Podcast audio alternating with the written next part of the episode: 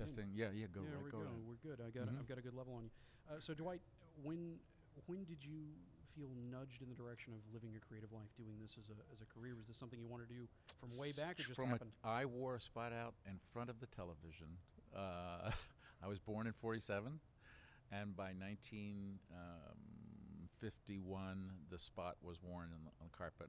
And uh, I had my favorite actor, Wild Bill Elliott, uh, Red Ryder, and I threw fits if uh, Wild Bill Elliott wasn't Red Ryder, but it was Rocky Lane. So I was I was on my way to show business and a critic by, the, by the time uh, I was about four four years old, five years old, and um, I was hooked on voices very early on, uh, and I gravitated towards late night talk shows if I was at my grandmother's and during the summer. So Well, did, did you have a preference?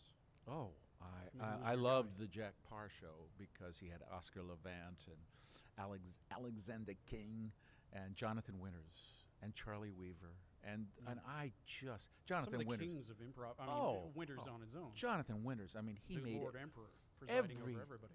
every sound in the book, and I just went crazy over him.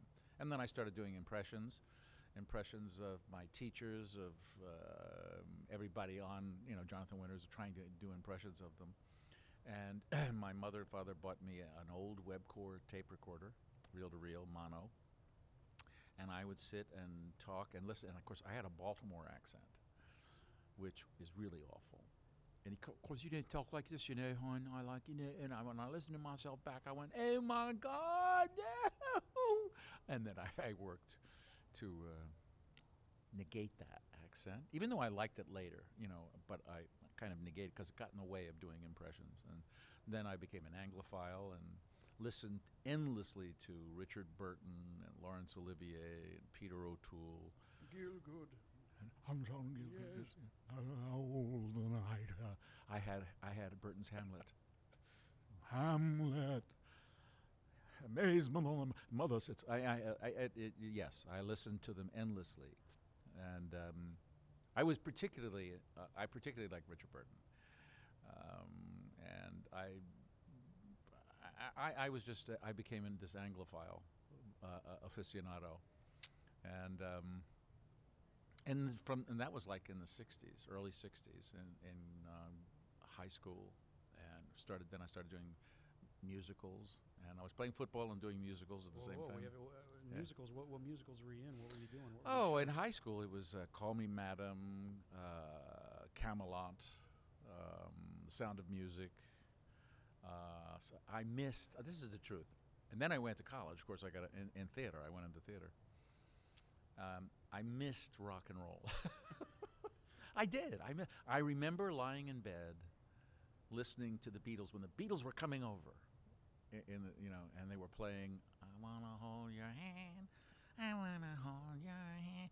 But I mean, I, I, I Bill Haley in the com- comments, I knew them, but I just didn't. You know, at that point, I was more interested in Lerner and Loewe, and so I just went right into the theater, and then at the end of uh, college, which was '68, so, I start, I discovered uh, um, the Beatles more, well, Sergeant Pepper when they started doing their th- thematic records. Things started to get a little weirder. And yeah, and and then I started to, to get involved in rock and roll, but I s- still never I I missed so much of it when it was live and happening, and then I then my tastes expanded and I became very you know ecl- there were very eclectic tastes, and I loved some rock and uh, despised others, and uh, but never lost my love for musical theater and jazz and classical music, and I was an audiophile, unfortunately and drove my father crazy. How many, how many sets of headphones could you collect? How many Well, I had my first pair of Koss headphones, but I was a big um, uh, multi-channel speaker. Uh, I, I was a uh, headphones were fine, but it was all in the head. I loved this. I, I The saw signal processing uh. I yes, and I I saw my first Cinerama movie in 1963, How the West Was Won, and I went back to hear it five times. Uh, and I said, someday I'm going to have this sound system in my living room. I just fell in love with this. Uh, it was to me the most one of the most magical experiences of my life.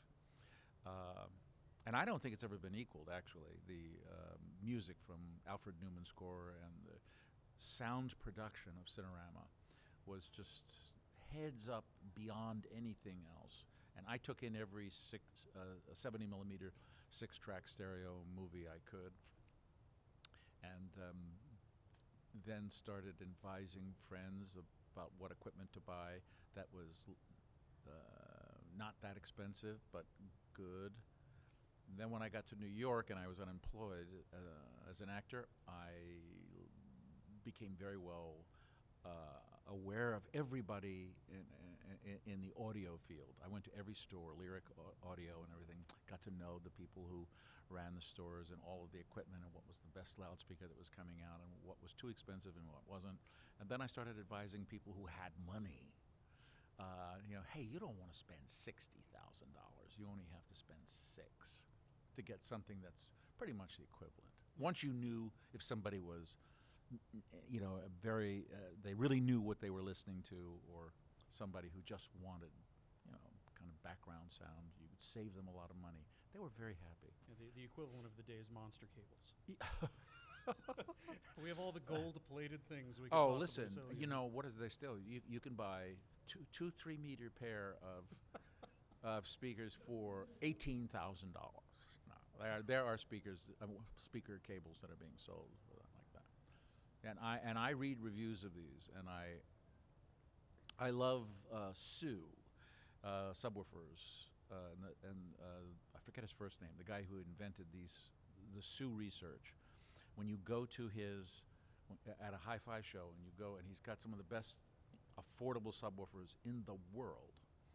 He makes a point. He has the subwoofer sitting there, and there's just this uh, 14 gauge wire zip cord going to the to the loudspeakers, and he he's MIT graduate, and you know his his whole point is you can't tell the difference between the twenty thousand dollar cables and this zip cord.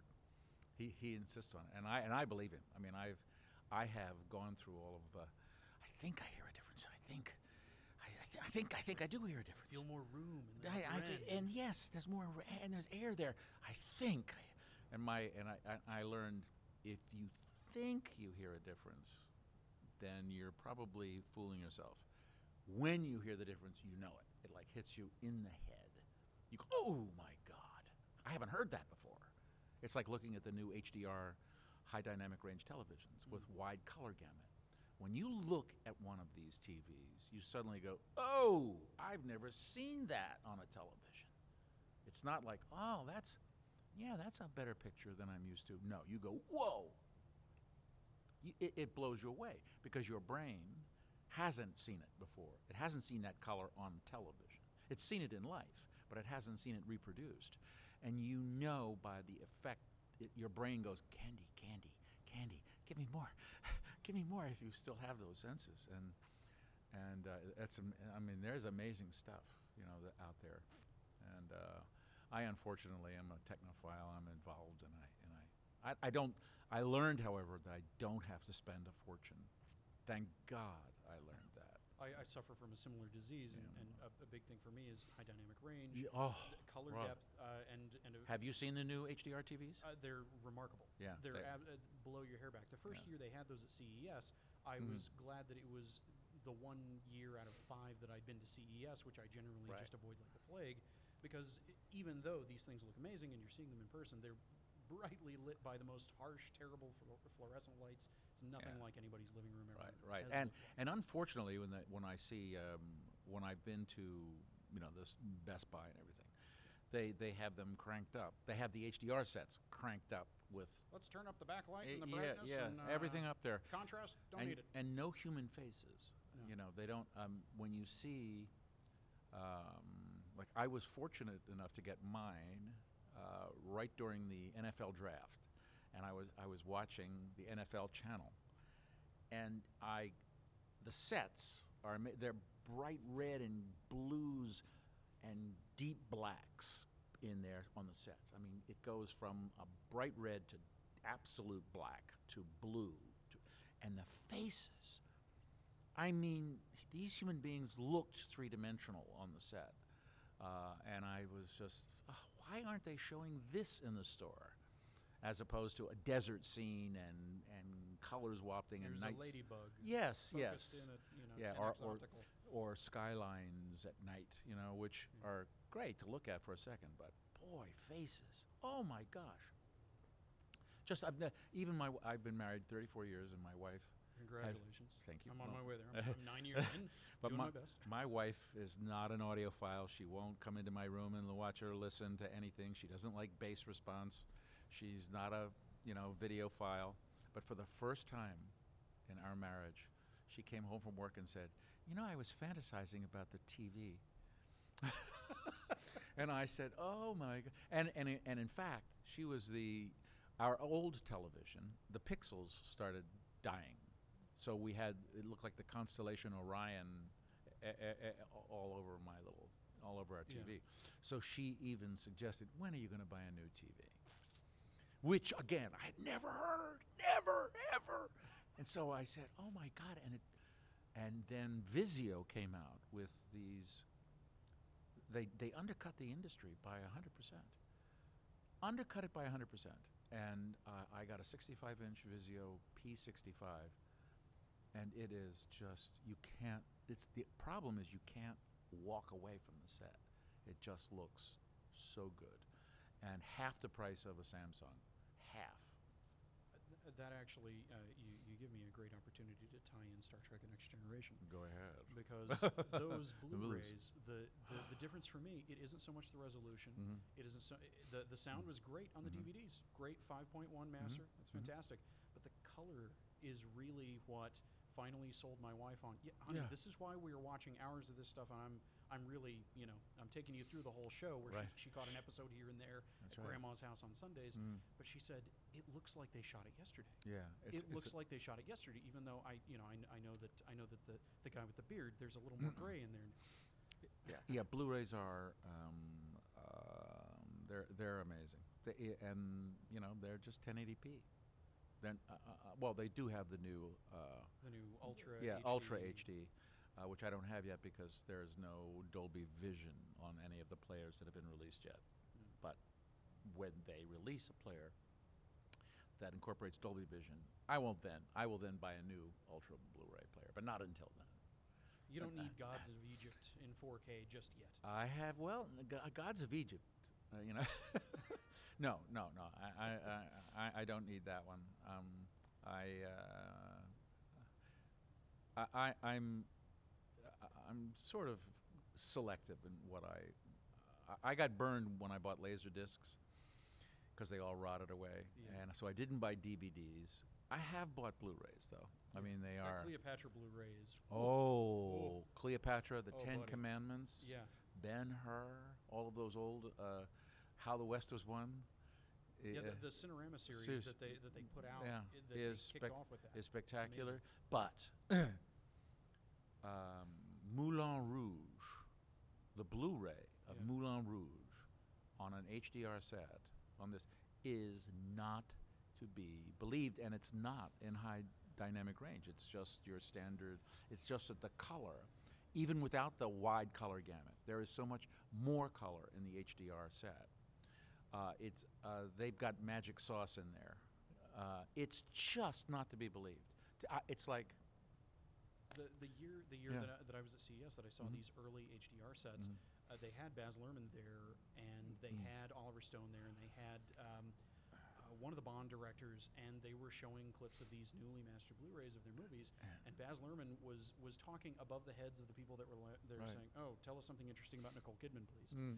but he was he was talking about about doing Right. what he could within the 1080p color gamut right. because he knew he just knew. He said this happens every time That's right. in five years, everybody's going to have these fancy new sets that they don't even have the specifications for yet, Right. and we have to prepare for that. And I, I'm see now, now I'm Oh. inching closer. I'm inching closer to just replacing that TV sooner than later. You have to do it. You have to do it. It's. Um, I mean, I don't know how big. I mean, I have a 65 inch, and the 65 inch was 2,000. Uh, the 50 inch is 1,000. And it's all full. It's called fold. You know, fold. You know what that is? It's full back. It's full uh, array backlighting, and as Rube Goldberg as it is with all these all these LEDs going off in the image, it is to see. I mean the uh, the uh, OLEDs, which give you real black. It is subjectively equivalent to the OLEDs. I looked at the LG. The LG 65 inch was like six thousand dollars, and I can't afford that.